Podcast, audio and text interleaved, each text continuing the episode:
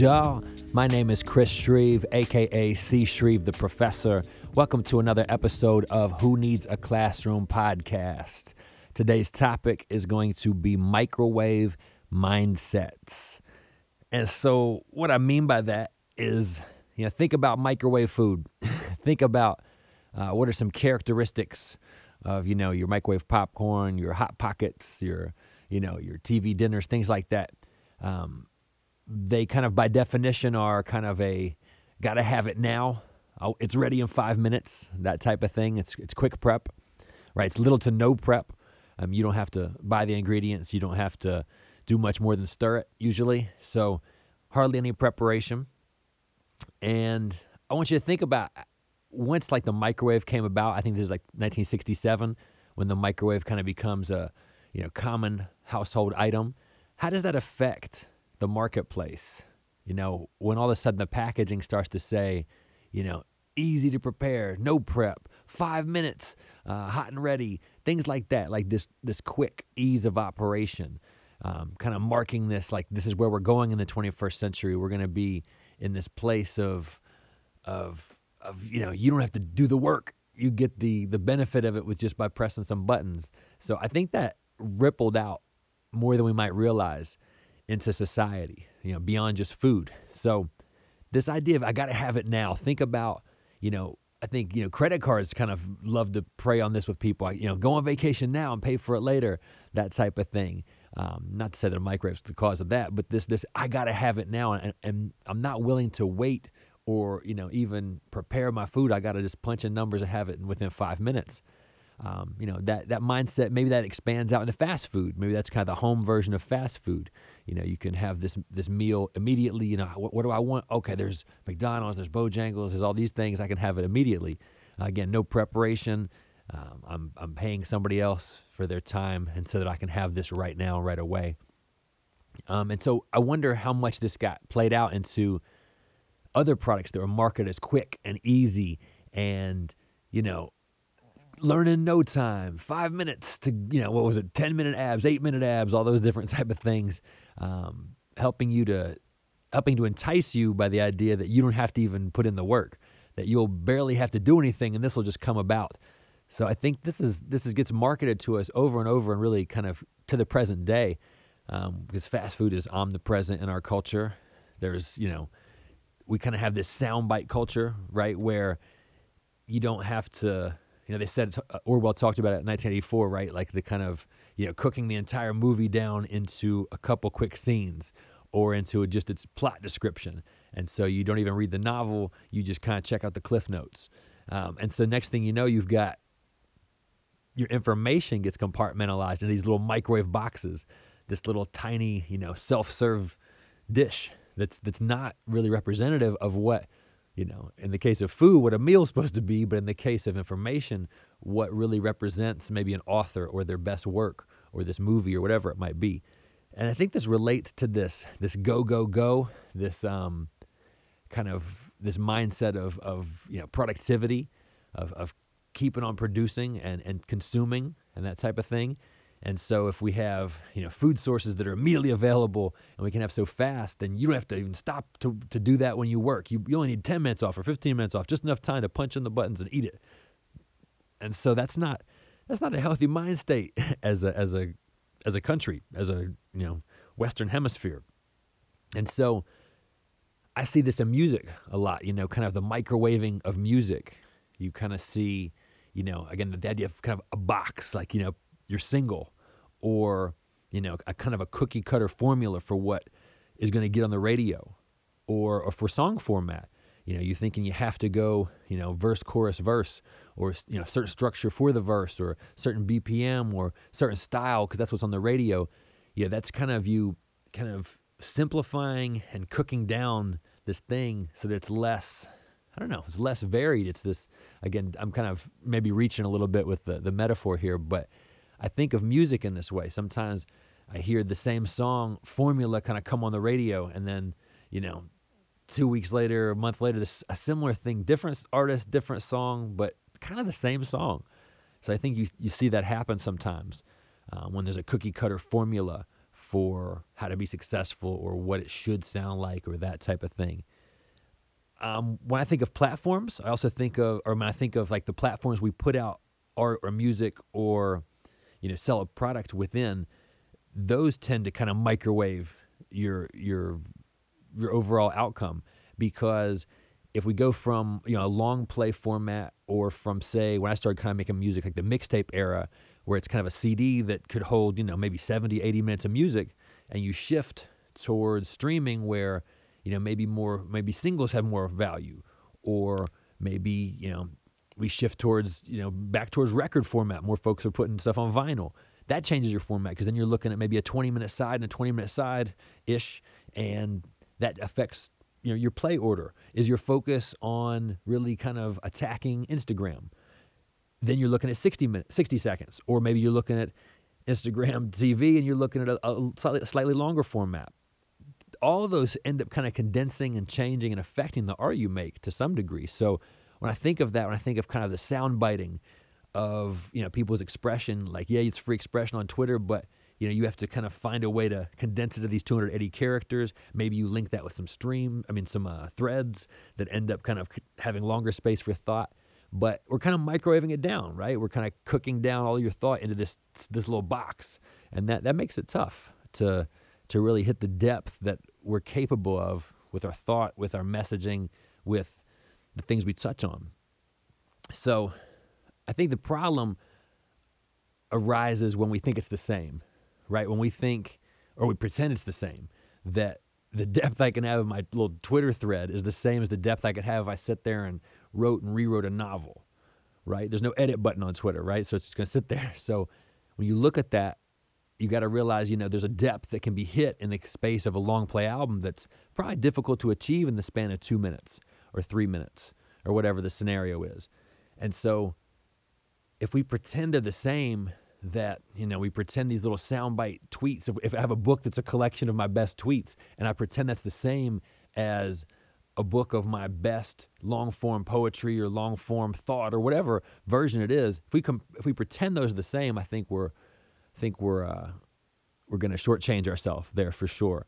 So I think that's part of the idea here is, is you know when that marketing gets brought out about that box from Hot Pockets and says or some little you know TV dinner and says it's the same as a home cooked meal and makes this false equivalency, that's where the problem be, arises because then the person who doesn't know better maybe thinks that is the same and thinks oh it's the same as a home cooked meal because I'm getting all my you know all my nutrients from this little TV dinner and maybe they don't know how to read the box or what's in the ingredients and it's not even close to the same.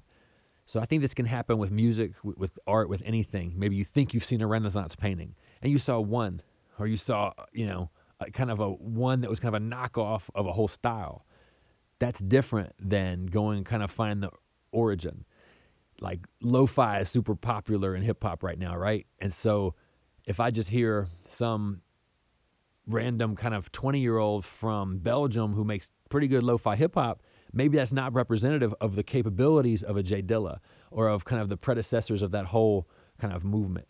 So, or of a Madlib or something like that. So, it's it's difficult for me when the false equivalency happens that, that this is the same as this because no this like this little pepperidge farm thanksgiving dinner tv dinner is not the same as what your mom and your grandma make they're not the same right so the false equivalency becomes a problem, pretending this is the same as that. You know, if we if I make a certain drum pattern and loop it around, is that the same as somebody on a full drum set with years and years of experience and kind of really has the feeling and the swing? That's kind of a different feel than me just, you know, messing around here. Now maybe I can achieve something totally different because of some of the capabilities of a drum machine, but again, pretending they're the same would probably be a mistake right? And that's where sometimes sampling comes in, and maybe I can take that amazing feel of that that real record, and then utilize the capabilities of a drum machine to kind of bring the best of both worlds. That can happen too, uh, but we don't want to pretend that's the same thing.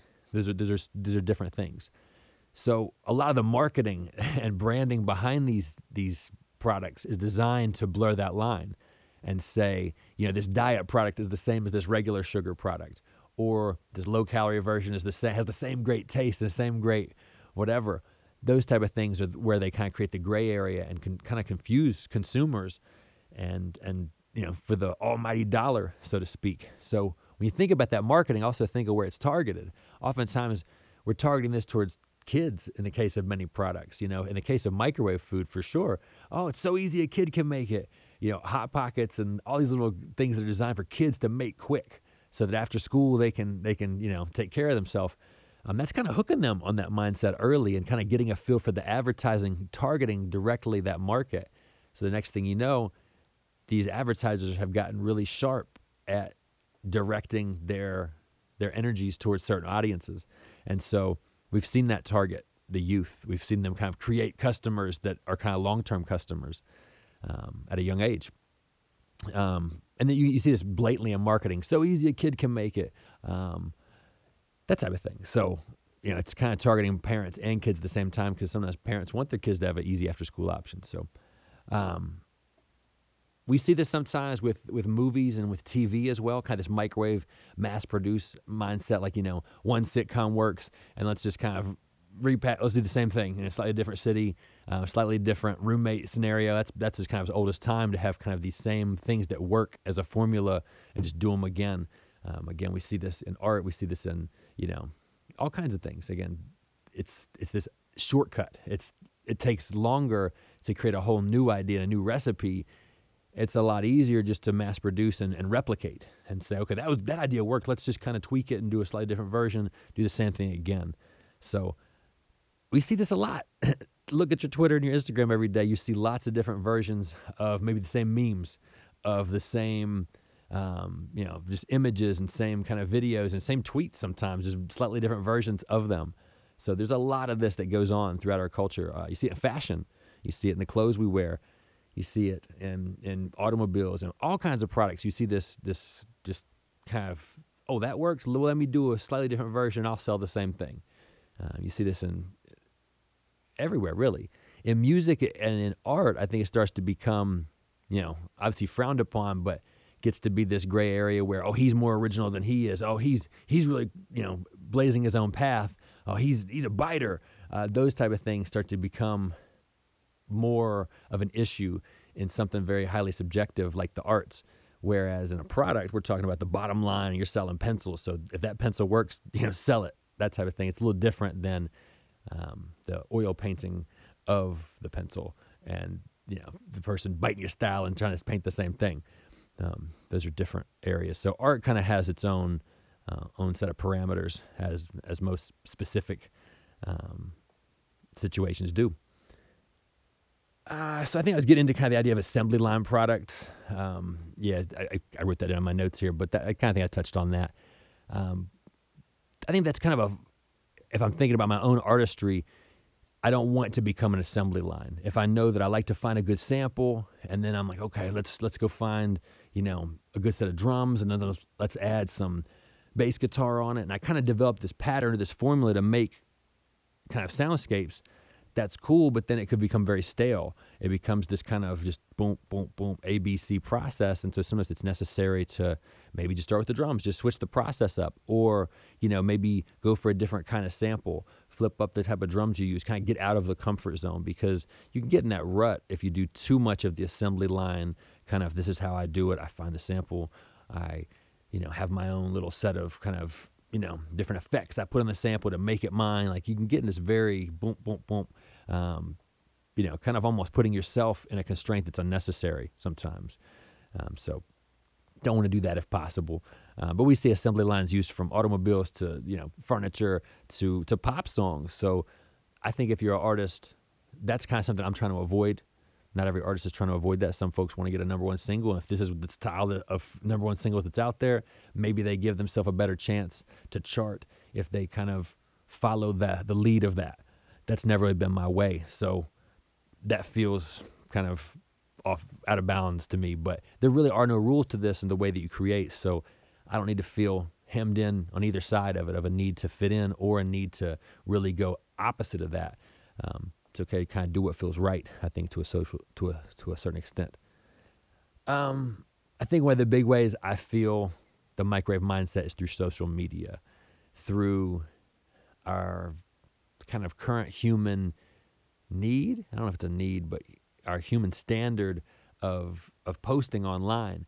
It feels like if you're an artist, if you don't post regularly, they almost are like, "Are you active? Are you still doing this? Is he still a is he still a working musician?" And that's just because I haven't posted like a recent, you know, photo shoot picture. Sometimes I didn't feel like posting that. I think I've mentioned before. Sometime in in the pandemic, I kind of just got sick of being regularly active, and so I will post something when I want to. I will post, you know, a beat build and a freestyle if I want to, but if I'm not feeling it, I may not post for a little while. And I think that's okay, but I think this need to do it now, to be relevant, to be in the conversation, this kind of this microwave mindset we do to ourselves makes you feel like if you don't, then you're not part of the conversation. So that becomes a little tricky, but oh well, you gotta do what you gotta do. Uh, just wanted to, you know, provide my two cents as usual. Um, maybe try if you catch yourself in a microwave mindset, you know, try to try to find a different preparation method. If you catch yourself waking up every day and browsing your phone for 10, 15 minutes and it's setting you off on a wrong course, don't do that tomorrow. Maybe get up and read something out of a book. Maybe get up and go for a walk. Maybe just kind of find a different way to prepare, you know, your mindset. It'll it'll pay off. So uh, thank y'all for for spending some time with me today and listening to my bullshit and whatnot. I hope y'all are doing well. Uh, who needs a classroom? You do. I do. We all do. Peace, y'all.